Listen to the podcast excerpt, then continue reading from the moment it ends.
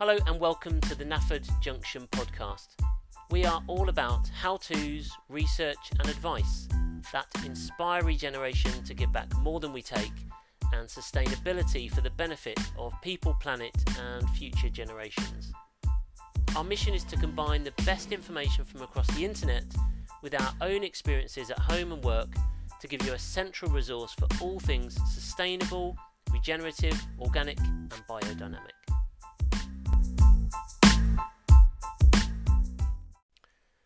Hi, and welcome back to the latest episode of the Nafford Junction podcast. Last time we gave an introduction to what is growing sustainably and looked first at biodynamic agriculture. This time, let's get into the next step of growing sustainably, which I see as regenerative agriculture. First off, let's have a recap. So, what is growing sustainably?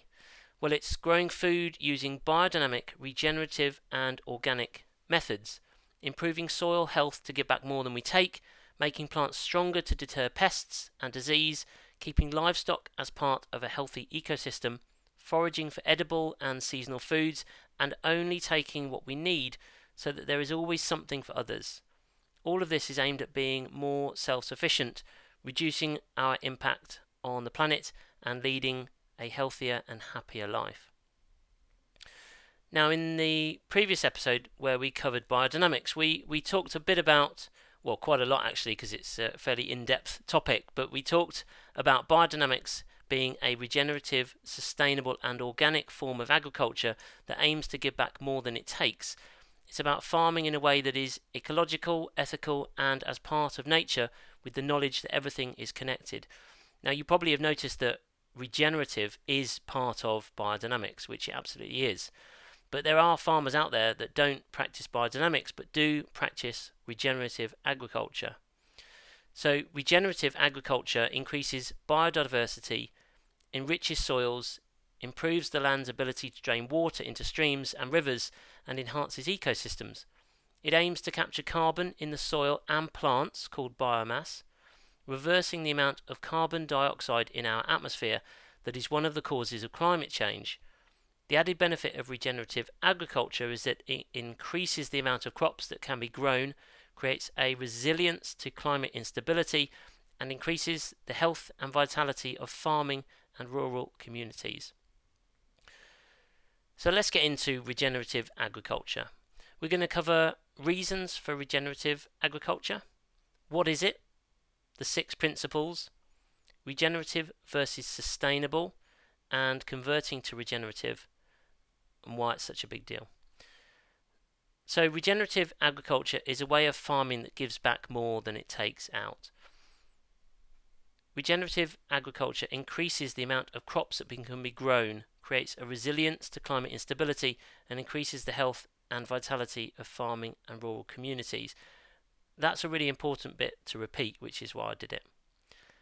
So, reasons for regenerative agriculture it reduces flooding and drought by increasing the moisture that soil can hold. It replenishes water sources by increasing the water held in aquifers. It reduces fire hazards by increasing the moisture held in soil. It increases soil mo- moisture, sustaining plant growth and creating less brittle environments reverse global warming by storing carbon in the soil, reduce temperatures by keeping the land covered with living plants, give access to nutrient rich food, increase access to reliable food supplies, reduce pesticides and fertilizers and toxic chemicals on the food we eat, eliminate dangerous chemicals that kill essential microorganisms in soil, reduce water pollution in water from runoff of chemicals into streams and rivers reverse extinction of important insects and animals, and restore biodiversity. Restore the abundance of animals, plants, microbes, and pollinating insects. Reconnect humanity with nature. Work with nature to rebuild soil and grow our food, and revive farmer prosperity by reducing input and irrigation costs. How could just a couple of those benefit your life, community, and country? Now, there is a blog post on our website, naffordjunction.co.uk, that accompanies this. Uh, you would go to naffordjunction.co.uk, grow, and then regenerative agriculture. It's in the start here section. And the video is an example of the difference between healthy versus degraded soil. Please check it out, it's uh, well worth a watch. So, the six principles of regenerative agriculture. First, the least disturbance of the soil. There's no or minimal digging and ploughing, no or reduced chemicals, and less compaction. It allows nature to do what it's been doing for 500 million years maximize photosynthesis, pump liquid carbon sugars into the ground to feed, uh, feed microbes. It gives soil some armour. Cover the soil with living plants, crop residue, wood chips, or mulch. Reduce the temperature of soil in the midday reduce wind and water erosion. It integrates animals into a natural ecosystem. Big and small animals are an essential part of nutrient cycling and regenerating landscapes. It increases biodiversity. It increases the biodiversity of plants below and above the ground and increases the functionality and resilience of the ecosystem. And every farm is different. Fragile environments versus moist environments different crops versus livestock, no funds versus extensive funds. Regenerating land will depend on a lot of things. It's important to have a holistic framework to be successful at transitioning to a regenerative approach. Start by learning how our lands and water are actually meant to function, always tailor to specific climates, topographies, and human capacities, this allows us to generate food while working with rather than against the ways these lands and waters were intended to work. So let's consider regenerative versus sustainable. So this is an important point. Now I, I am advocating growing, eating and living sustainably, but that doesn't mean sustaining the way we live today. It means living in a way that can be sustained forever. That means giving back more than we take out, which means regenerating. 75% of the land on Earth is currently degraded. Since the dawn of agriculture 10,000 years ago, we have broken the soil system. We cannot sustain the way we currently farm and live. We must regenerate. Regeneration is the act of regenerating. Farms, watersheds, and vast areas of land have been regenerated. The Loess Plateau in China is an area the size of Denmark that was transformed from eroded to flourishing.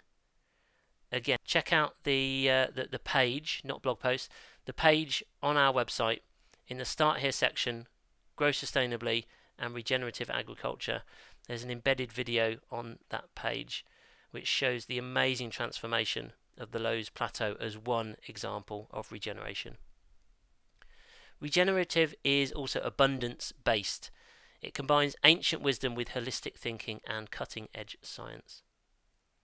So, moving from conventional to regenerative agriculture. Regular ploughing becomes no or minimal ploughing. Bare soil becomes covered with multi species cover crops. Artificial fertilizers and dangerous chemicals becomes biological amendments. Overgrazing and overrest becomes holistic and planned grazing. Industrial scale livestock becomes grass fed holistic grazing. Annual system becomes perennial system. No windbreaks becomes windbreaks and vegetation that borders water systems. Monocropping becomes interspecies or crop rotation. No trees becomes agroforestry or silvopasture. So, why is agric- uh, regenerative agriculture so important? We can rebuild soil faster than we ever thought possible. We can literally regenerate the earth.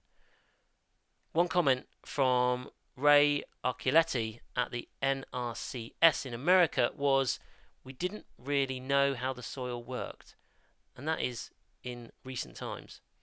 Ancient wisdom combined with cutting edge science and holistic thinking has given us the knowledge about rebuilding soil that we didn't know existed before. For 10,000 years, the way most cultures farmed has degraded the land.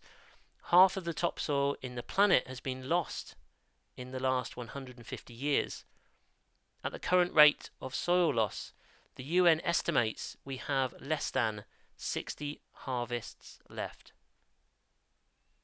Land degradation creates greenhouse gases, breaks water cycles, increases heat, and reduces the amount of carbon that is stored in the soil. Regenerative agriculture increases the production of crops and livestock and increases the amount of carbon stored in the soil. Life only exists on land because of soil. We have food, fresh water, and biodiversity because of soil. 95% of our food comes from soil. We can restore the fertility of the land by rebuilding soil. We must do something to match the scale of the climate crisis. Regenerative agriculture is one of the only solutions that addresses the whole of the catastrophic situations that we face and the level of the climate crisis. 11 of the top 25 solutions to reversing global warming are land. Moving carbon into soil and plants, called biosequestration, is the biggest and least expensive opportunity to draw down carbon and reverse global warming. So here's what you can do. Please share this with others. Talk to your friends and colleagues about regenerative agriculture.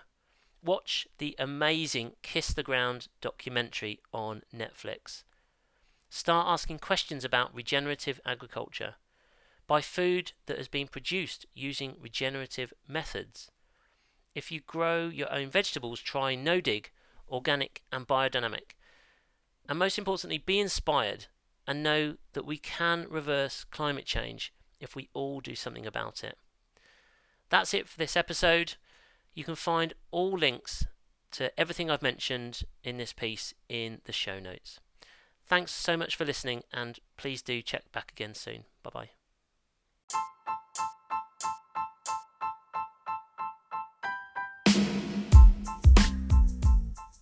Where next? There is so much inspiring information to help us grow, eat, and live sustainably. You can go to naffordjunction.co.uk, read our articles at naffordjunction.co.uk slash blog, subscribe to receive free email updates at naffordjunction.co.uk slash subscribe, Find companies to help you grow, eat, and live sustainably at naffordjunction.co.uk slash directory. Or you can follow Nafford Junction on Twitter, Facebook, Instagram, and YouTube. If you're passionate about inspiring regeneration to give back more than we take and sustainability for the benefit of people, planet, and future generations, please consider supporting Nafford Junction you can become a patron to give regular contributions to support our work. Buy me a coffee to make a one off contribution. Create for us and publish thought provoking content. Become an inspiring leader and advertise with us. You can find all information at naffordjunction.co.uk. This was produced by me, James Walters, as a personal project to inspire others to grow, eat, and live sustainably to give back more than we take and for the benefit of people, planet, and future generations. Any advice given is the opinion of those involved and does not constitute medical, financial, or legal advice. We include links to products and services we think you will find useful. If you buy through those links, we may earn a small commission. It's one way to support our work and to reach as many people as possible.